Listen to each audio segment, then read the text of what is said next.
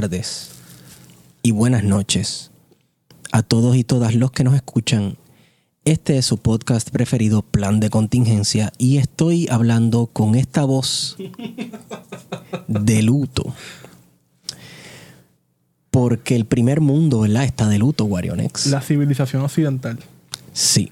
El mundo libre. El mundo libre está de luto, ya que una bandada de peluces revoltosos, ¿verdad? De vándalos, de hecho, ¿verdad? Me, me- me hace viajar al pasado, a ese gran imperio romano.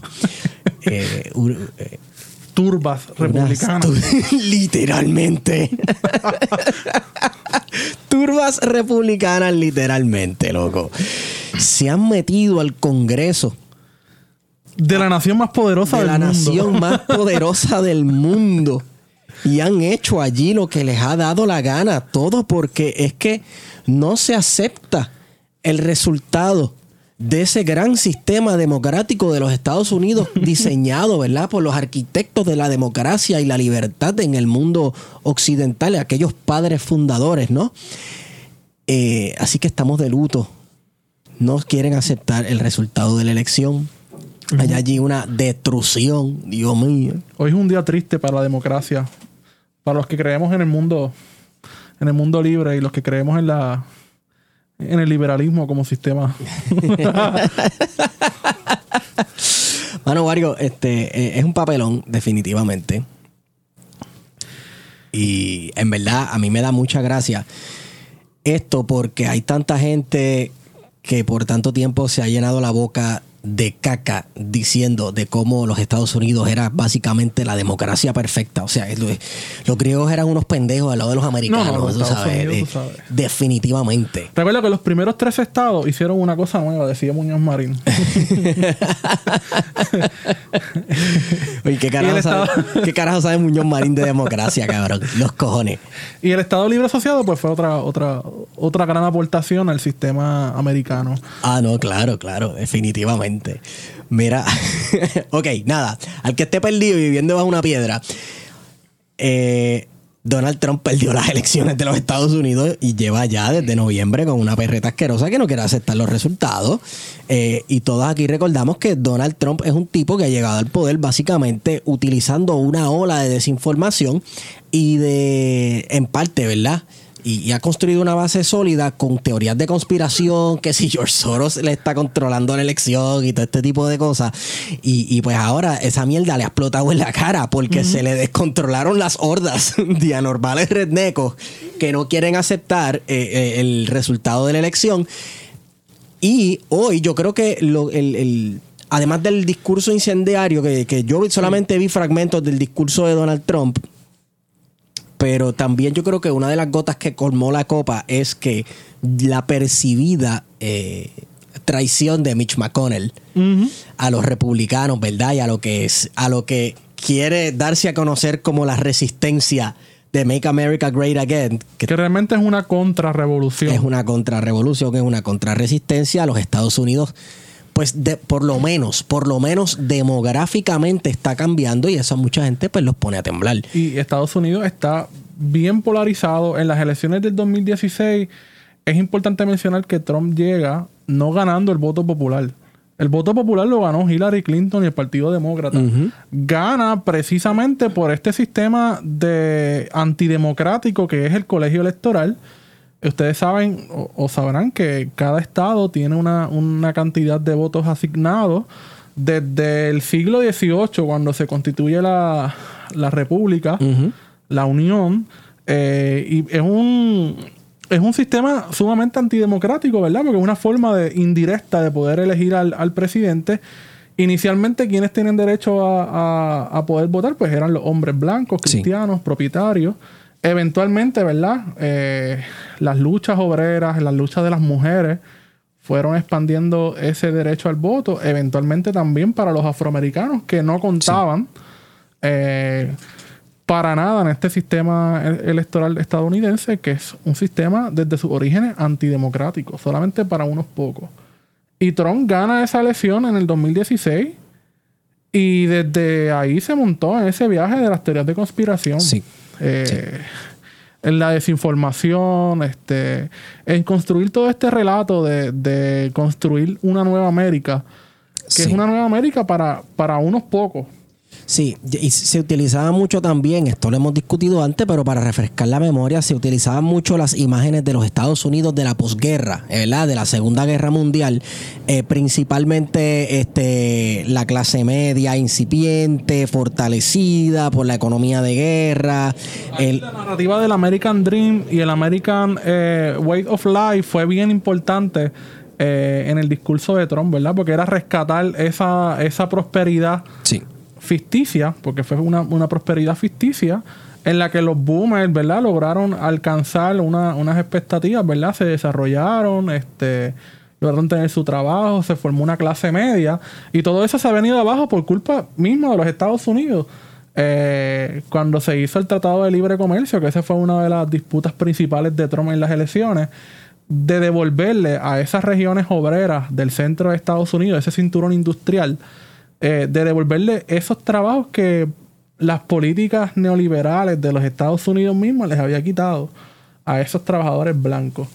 Ese fue básicamente el... Sí, sí, nuevamente los Estados Unidos es- es un país que está cambiando y la, esta última década fue súper evidente que era un país que estaba atravesando unos cambios demográficos, unos cambios económicos, había unas industrias que estaban colapsando y sí, esa clase media blanca estadounidense con la que se le asocia con esta no- la nostalgia americana, pues ya estaba, la palabra en inglés es disenfranchised, ¿verdad? Se estaba diciendo, se estaba sintiendo disenfranchised. Y explotó ahora con el MAGA y se volvieron locos. Y ahora. y, y ahí, y aunque la mayoría son gente blanca, eh, cristiana, ¿verdad? Este, la realidad es que ese grupo es mucho más amplio, porque ahí hay latinos también. Sí, Y no solamente cubanos como uno esperaría, también hay puertorriqueños. sí. Este, así que es un, un- es un grupo, ¿verdad? Mucho más complejo de lo que parece, que no es tan homogéneo como se nos hace ver aquí en Puerto Rico. Es un grupo bastante heterogéneo y que incluso ha llevado, yo creo que a una fragmentación al interior del Partido Republicano. Sí, y, y algo bien importante también, hay un sector negro republicano conservador que respalda a Trump y el engaño, sí, brother, pero entonces el engaño está en esto. Make America Great Again. Ok. Cualquier eh, persona que escucha eso, que eh, no tenga el contexto de Trump, dice, ok, pues, ¿quién se va a poner a eso? Exacto, el Día de las Madres. Pero, pero vamos, eh, eh, para ese tiempo idílico de los Estados Unidos del- de, la posguerra, en los 50, con este boom económico y la creación de los suburbios, ¿cómo estaban los negros y los latinos en ese tiempo? O sea, esa, esa Great America la vivieron los negros y los latinos. Mm, No, porque luego lo de la, de la década del 50, las tensiones raciales y sociales explotaron en la década del 60 y bueno, ya ustedes saben el caos del cual hemos hablado, ¿verdad? Eh, varias veces en este podcast. Y, y eso es importante, ¿verdad? Porque eh, el, eso que, se, que dijo Biden, ¿verdad? Biden hizo una, un mensaje hoy después de, la, después de la toma del Capitolio por parte de estas turbas eh, fascistas, no anarquistas, porque tanto CNN como Carmen Yulín estuvieron diciendo de que estas eran unas turbas anarquistas y para nada. Eh, Están los anarcos encabronados ahora mismo. Saludos a Gary, Gary. Eh, que para nada tiene que ver con el anarquismo verdadero, ¿verdad? Eh, es- esta gente son unos fascistas, punto. Sí, unos sí. pichones de fascistas también, algunos de ellos. La realidad es que Biden decía, "Ah, es que esto no es Estados Unidos. Pues no, te equivocas. Ese es Estados Unidos. Es que te- Pregúntale a. Martin Luther King o a Malcolm X si ese no es el verdadero Estados Unidos. No puede estar muerto, pero lo mandaron a matar, cabrón. Pero pero, pero cabrón. O sea, Guarionex, vamos. Eh, eh, los demócratas llevan cuatro años diciéndonos: This is not America. Guys, I'm sorry. I have to tell you. This is America. Exacto. Esto es. Esas turbas agresivas rompiendo todo y gente blanca encojonada porque se siente que, que se está quedando fuera de la gran franquicia estadounidense cuando no es verdad. Eso es un embuste que les vendieron. No se están quedando fuera nada. La burguesía blanca sigue igual de rica y poderosa que antes. Lo que pasa es que los disfrazan y en Hollywood te ponen una, una protagonista negra para que te calles la boca y te ah, mira, hay representación. Ya se acabó el problema. Sí, sí. Mire, por favor. Para poder, Este- cal- pa' poder calmar un poco lo- las tensiones que hay, ¿verdad? Este, claro. Porque, eh, como te decía, ¿no? Estados Unidos está sumamente polarizado. Pero la realidad es que ese, esa imagen que vimos hoy de Estados Unidos es la que siempre ha sido Estados Unidos. Sí. Eh, Estados Unidos tiene un montón de terroristas internos blancos. Sí. Eh, suceden un montón Pero de ataques pa- hace- terroristas. hace un par de semanas semana, ¿no? Volaron en canto casi En una Nashville. manzana completa en, Nashville y fue un blanquito y nadie dijo nada. Y nada, o sea, es que todo normal. Eh, esa es, ¿verdad? Esa es la imagen que conocemos de Estados Unidos. Esa es la verdadera imagen de Estados Unidos. Y la imagen que hemos visto a nivel mundial ha sido cual la de los golpes de Estado, la de compañías estadounidenses como la United Fruit Company, haciendo lo que se llaman las repúblicas bananeras en Sí. Centroamérica, eh, explotando los recursos naturales del mundo, imponiendo gobiernos. El golpe, de, el golpe de Estado de 17 pesos que trató de pues, imponer Estados Unidos en Venezuela los otros días. Tú sabes, una ridícula. ¿Tú sabes qué imágenes a mí me vienen a la mente cuando yo vi las trifulcas esas y toda esta gente blanca encojonada tirando cosas? Eh, ¿Tú has visto las imágenes de cuando en el sur Kennedy comenzó a integrar las escuelas de manera racial y tuvo que enviar la Guardia Nacional porque niños negros yendo a la escuela los rodeaban multitudes de gente blanca, sí. hombres, adultos. Es- tipo, no se supone que tú estés trabajando, que tú haces ahí gritándole a un chamaquito negro porque va para la escuela con el nene tuyo. Que exacto, se tuvo que hacer, se tuvo que utilizar la fuerza del Estado Sí. para poder integrar a esas a, a las comunidades afroamericanas a lo que debía siempre haber sucedido, que Claro. era que tenían que estar allí. Tenían que utilizar el sistema público a su ventaja. Cool. Y entonces eso, date cuenta, eso era lo que estaba protestando esa gente. Que eso viene de la guerra civil, que todavía esa guerra civil sabemos que no se ha sanado. Sí. Estados Unidos nunca, nunca sanó esas heridas de la guerra civil. Que la reconstrucción fue una falsa. Fue una farsa. Ulises S. Grant estuvo a, eh, a cargo de esa primera fase de la reconstrucción y en realidad pues eso fue esquema de corrupción tras venta de influenza, tras esto y lo otro y la, esto y lo otro y la borrachera constante de Ulises S. Grant tampoco ayudaba mucho. Y vamos, el, el- el norte yo creo que en su misión de erradicar supuestamente la esclavitud en el sur, pues eh, yo diría que maltrató un poco la región, no en el sentido político, porque coño, no deben existir esclavos en la faz de la tierra, ni personas esclavizadas.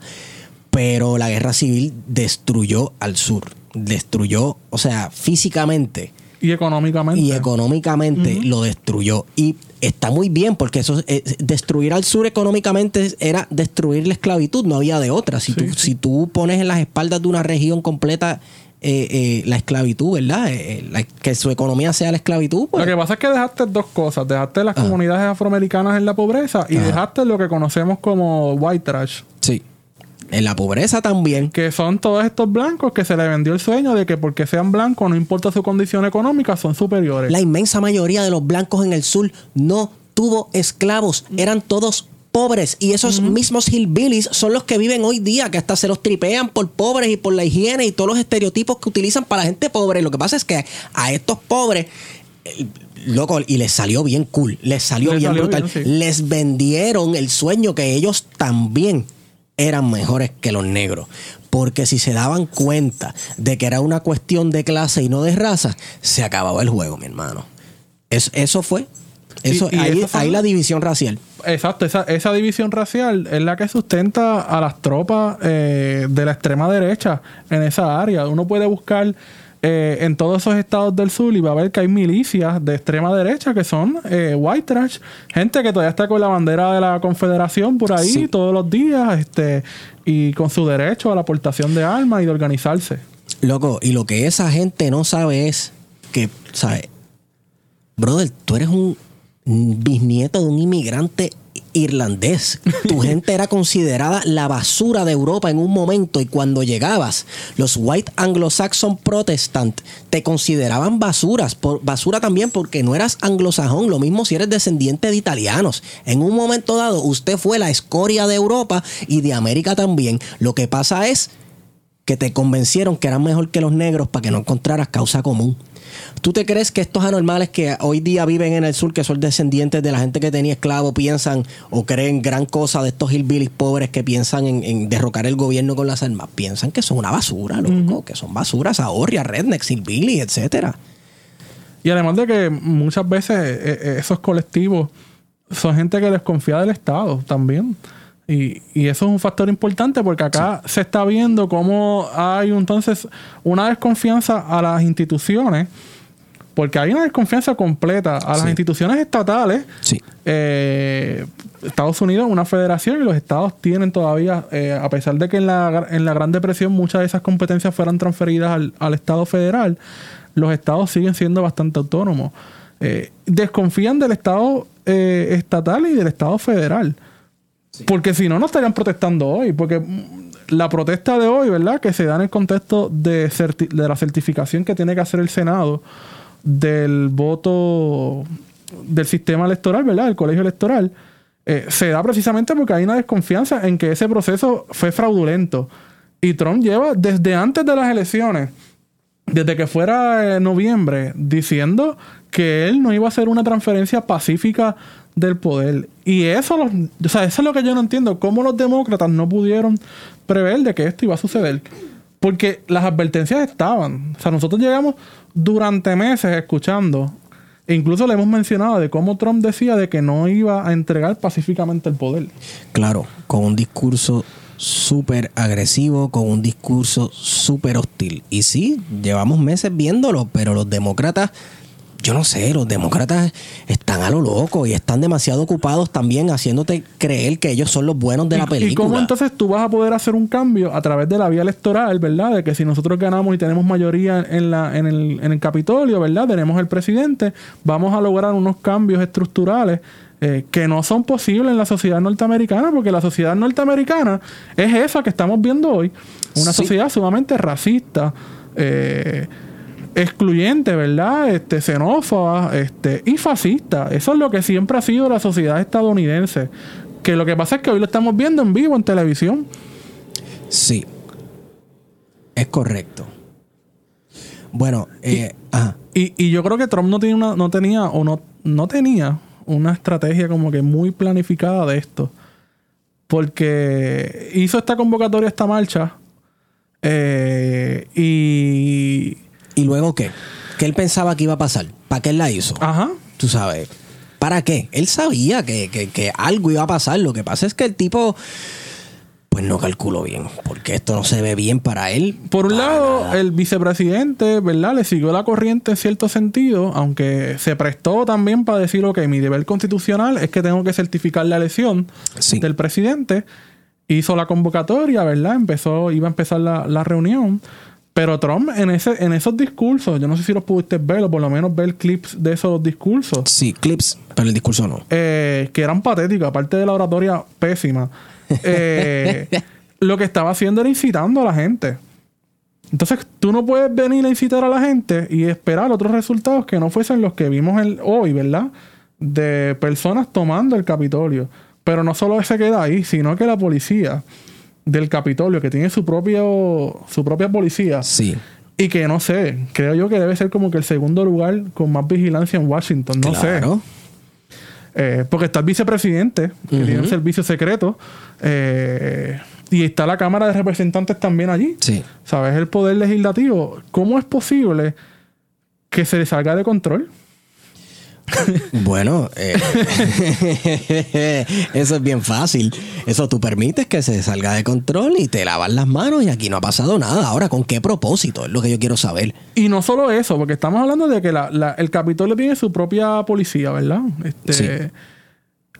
Pero la municipalidad, ¿verdad? Entiendo que tiene una alcaldesa. Me, me parece que Washington tiene su propia. Porque aunque Sí. no es un estado, ¿verdad? Sí, sí, sí. sí, es un distrito federal, tiene su propia eh, alcaldía. Sí. ¿Cómo es que no, no pudieron prever de que esto iba a suceder, de que se le iba a salir de control? Si hace apenas una- unos meses, en las protestas eh, contra el asesinato de un joven negro, tuvieron desplegados allí la Guardia Nacional. Pero es que tú te crees que si llega a ser Black Lives Matter que se mete allí, esos chicos estuvieran vivos. Esa gente estuviesen todos muertos y apaleados y arrastrados por el piso y la sangre estuviese bajando por las escaleras del Capitolio. Y esto es otra cosa que a mí, bueno, iba a decir me sorprende, pero no me sorprende, ¿verdad? Porque cuando son, cuando son, no, no, porque eh, cuando son protestas de Black Lives Matter, aquí nuestros políticos del patio, ¿ah? esa gran clase política que nosotros tenemos, oh, que así no es, que mira para allá cómo no queman las cosas, mira para allá cómo se metieron ese edificio del gobierno, esa es la anarquía, eso es lo que la gente quiere, y esa gente está conectado con los de acá también de Puerto Rico, y Bad Bunny, y Ricky Martin, y Calle 13, y bla, bla, bla, Cafre 13. Cafre 13, exacto. Eh, por Stalin, por estar a la moda. Y ahora están como que están callados, vamos.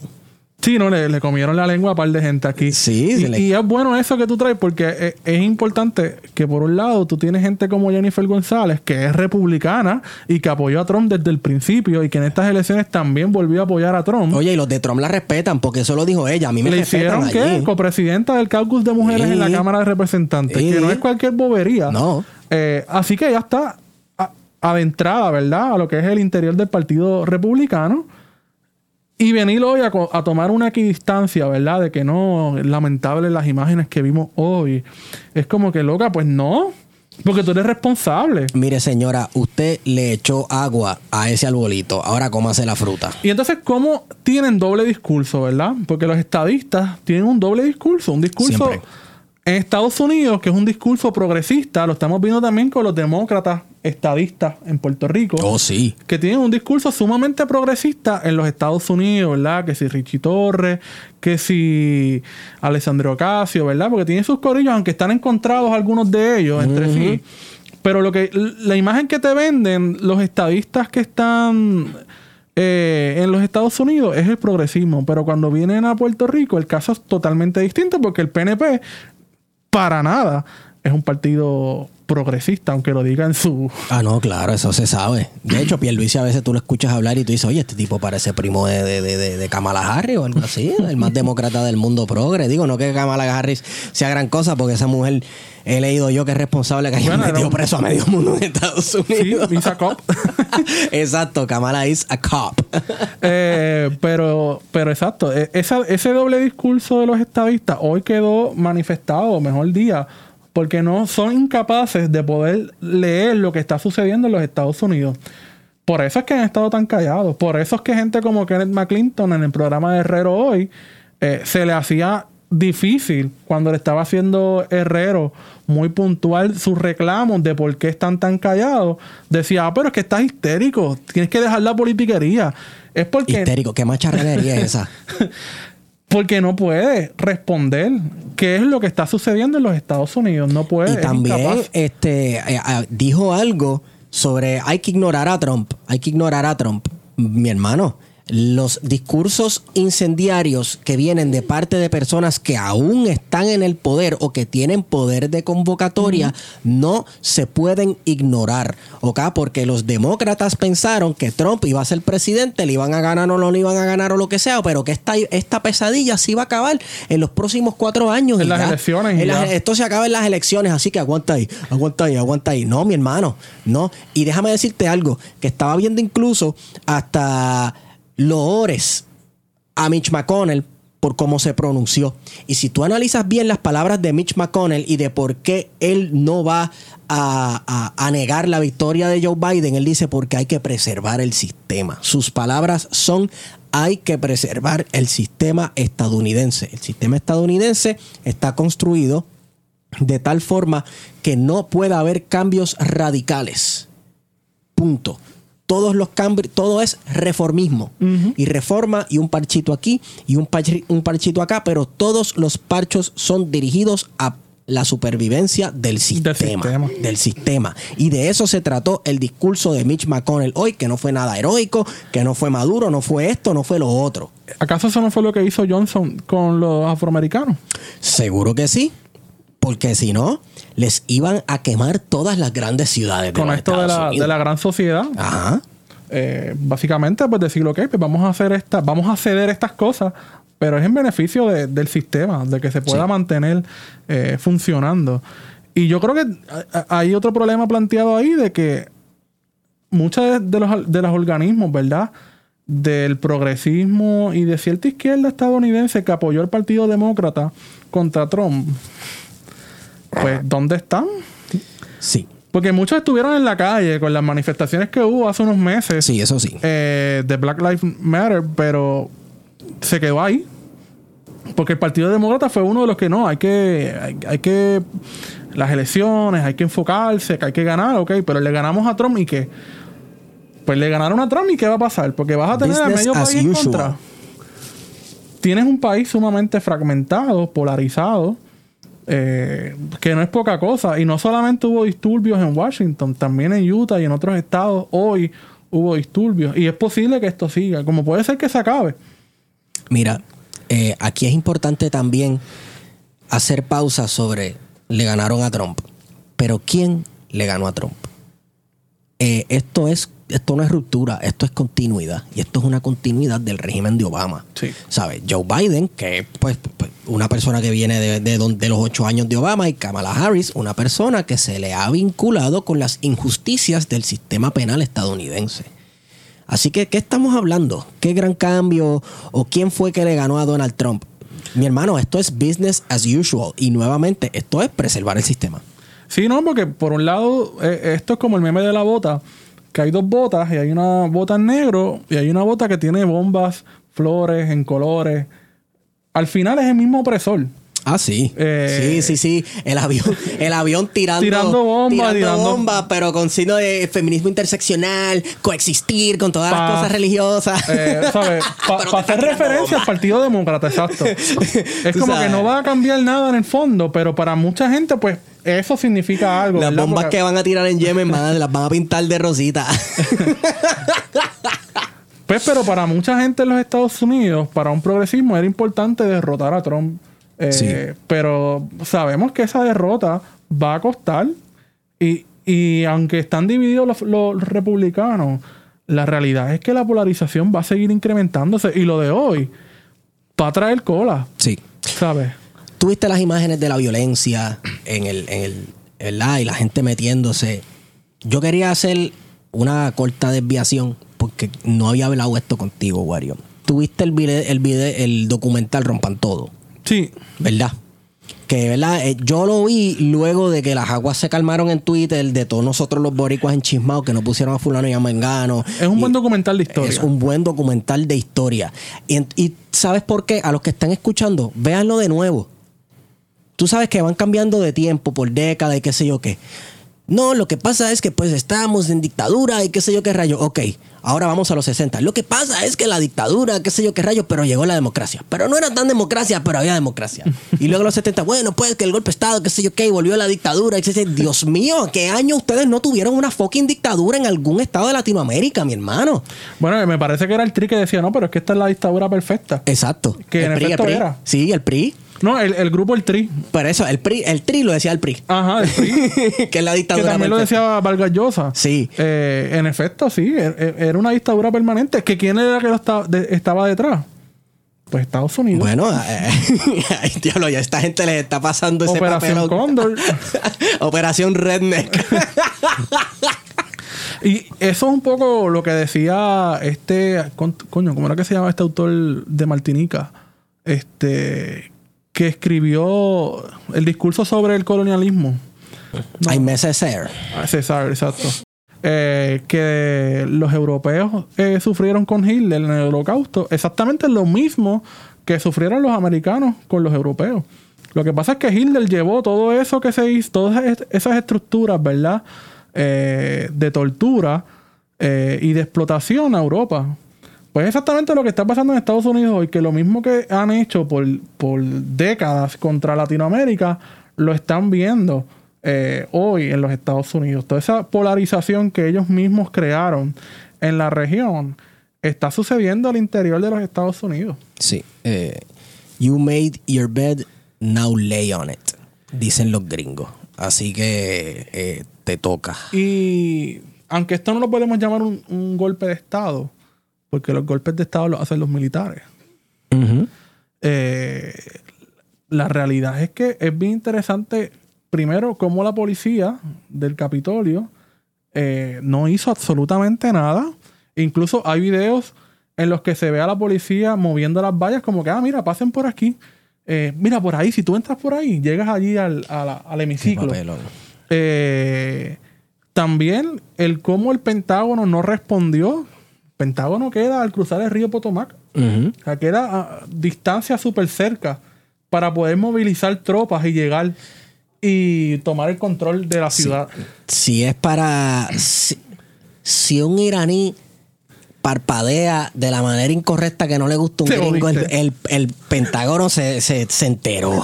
Tú sabes, pero si una horda de rednecos se mete en la otra calle.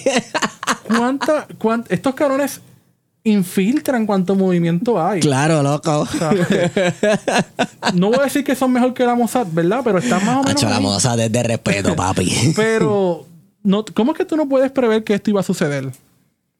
¿Cómo es que tú no puedes responder rápido? Porque esto estaba sucediendo, lo estamos viendo nosotros aquí. Sí, sí. No hay nadie, o sea, en Estados Unidos no celebran el Día de los Reyes. Hace un día normal cualquiera, Claro. soso, como todos los días en Estados Unidos. Y toda la comida Y como estadounidense. toda la comida estadounidense, excepto la cajún. Ah, no, claro. Eh, ¿Cómo es que tú no puedes movilizar gente, tropas para, para tomar el control? ¿Por qué? Bueno, pues ya tú lo decías, el trato, ¿verdad? Porque si llegan a ser Sí, afroamericanos, rápido. Claro, rápido. Le hubiese caído encima. Además, eh, también, vamos, eh, no, no voy a decir esto. Bueno, iba a decir algo, pero voy a tirar el disclaimer porque a mí no me, me gusta entrar en aguas de teoría de conspiración. Pero hay cosas que ciertas autoridades permiten que ocurra. No sé por qué. Pero si la policía los dejó entrar, si la seguridad del Capitolio los dejó entrar, pues entonces tal vez existía la orden de que los dejaran entrar para que crearan un caos y, hacer no sé qué. Pero a mí me está eso bien extraño. Sí, no, eso está eso está súper al garete. Bueno, y los medios de comunicación estaban sumamente, lo- los, medios liberales estaban aterrados. Porque, wow, la primera vez que toman el Congreso de los Estados Unidos. Desde su construcción en el siglo, dieci- eh, siglo XIX es la primera vez que, que toman el Congreso. Y es como que, Sí. Lolita Lebron Beach, please. Así mismo. Claro que no son olvida, cosas comparables. eh, eh, no es comparable en el sentido de que para nada Lolita Lebrón, eh, Irving Flores, eh, Rafael Cancel Miranda no eran fascistas. fueron allí en- bajo protesta a hacer un acto eh, Sí. para denunciar el colonialismo en Puerto Rico. Claro. Y fueron los primeros eh, en entrar al hemiciclo de la Cámara de Representantes e incluso disparar en, en forma Sí. de protesta. Sí. Eh, Bueno. nada, era, era importante mencionar eso. Sí, era importante. Eh, mira, se me quedó algo por decirte que te estaba. Tampoco olvidemos que un día como hoy no fue la toma de la, de, de la Loma de los Vientos. ¿O sí? Es que estoy recordando que ese acto revolucionario que hubo en Puerto Wow. bueno, contrarrevolucionario, debo decir, eh, que, que lideraron los estadistas, eh, que eventualmente también dio la, la toma de, de la Procuradora de las Mujeres. Eh, esos actos, ¿verdad?, patrióticos en los que los estadistas se unen para contra el Estado.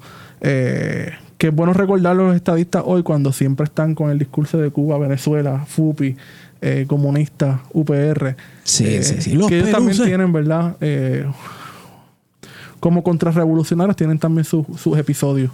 Sí, tienen sus episodios de papelones. Y nada, la historia tampoco olvidará este acto tan nefasto que está ocurriendo hoy en el no sé cuál aniversario de la toma de la lomita de los vientos. Increíble este papelón. Bueno, vamos a ver qué depara la nación de los Estados Unidos de América. A mí me está que es el comienzo de algo triste. Algunos dirían de algo hermoso. Pero no es el comienzo nada. Esto comenzó hace rato y ahora es que se están empezando a ver las grietas en el sistema, las verdaderas insatisfacciones de muchos sectores que se sienten pues que, que no van, no están encajando en la nueva sociedad estadounidense. Y Ah, veremos qué pasa. A mí me gustaría que los, los demócratas que van a tener mayoría, ¿verdad? Este, y yo entiendo que eh, se comienza a sesionar el, el Congreso ya rápido, eh, que le pongan la enmienda eh, 25 a Donald Trump y que hagan el proceso eh, ¿Cuál, cuál de es residenciarlo. Ah, de residenciamiento, pero claro, aunque le falta un día, no importa. Digo, no le falta un día, ¿verdad? Pero Y yo creo que en cierta manera, después de los sucesos de hoy, eh, Pence se ha distanciado un poco de Trump, eh, que posiblemente va en esa dirección, ¿verdad? De decir, ok, pues le vamos a pedir la renuncia al presidente, el gabinete y, el vicepresidente. Y vamos a dejar solo a Donald Trump y que eventualmente renuncie. Claro, también falta bien poco, faltan dos semanas para el 20 de enero, que sería la toma de, posesión del nuevo presidente de los Estados Unidos, que también puede ser que digan, que no vamos a hacer un carajo como hacen los demócratas siempre, eh, y dejar que la cosa siga si no hay ninguna escalada eh, del conflicto en los Estados Unidos. Sí. Entonces, eh, ya con eso podemos ir trayendo este episodio papelonístico a su fin. Guario, ¿tú crees que haya conflicto armado abierto en los Estados Unidos? Es algo que llevamos como que teorizando mucho tiempo. Junto con, Luis. Con Luis. Eh, Ganador del galardón Canadá Dry de dieta por la igualdad de los pueblos. Saludito, Luis Herrero. Pero la realidad es que no sabemos, ¿verdad? Porque en Estados Unidos las cosas cambian. ¿sabes? Esta protesta nadie pensaba que se iba a salir de control, que iba a ser un, un desastre. Otro rally más desastroso de Donald Trump. Y mira, en lo que terminó. Este, Trump ha salido hoy, ¿verdad? Como que a, un poco apagar el fuego que él mismo levantó. Eh, así que no sabemos qué, va a pasar. Eh, sería especular. Eh, pero la realidad es que hay un, hay un contexto para eso. Para una lucha abierta, armada. Este, y yo creo que al trompismo, ¿verdad? Al fascismo no se le va a poder enfrentar en la vía de las instituciones, de las elecciones, no. Es por la violencia. ¿sabes? Esa gente hay que sacarlos de circulación. Sí, definitivamente. By any means necessary. Sí. Bueno, queremos agradecer a todos y todas los y las que están escuchando. Vamos a estar atentos a este papelón. Oye, feliz año nuevo a todos los, los, que nos están escuchando, que no nos escuchábamos desde ya, ¿verdad? Hace par de semanas. Estábamos medio de vacaciones, pero no podíamos dejar pasar la oportunidad. Regresamos. Hemos regresado y con esa hemos sido con ustedes. Plan de contingencia. I love you. Y no la pude salvar porque no creo en ella. Nuestro dreadlock, nuestro dread, no ladren que no amedrentan. Drácula, tu sangre drena y drones de droga encuentra. Una andrómeda de andrógeno busca tribular las tribus. Atraquemos un truck y vámonos con trambos de tranquilibu. Trinitarias entre rambos trinan en el terremoto. Tratan tretas entre títeres y entrenan prendiendo motos. Trazan rutas de mil trucos. Trínquense más tríos rotos. Triturado cayó el párvulo en casa del trompo troto. Tro, En casa del trompo tro, tro, troto.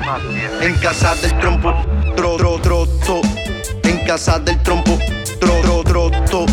En casa del trompo, tro, troto. En casa del trompo, tro, tro, troto. En casa del trompo, tro, tro, troto. En casa del trompo, tro, tro, troto. En casa del trompo. a bajar.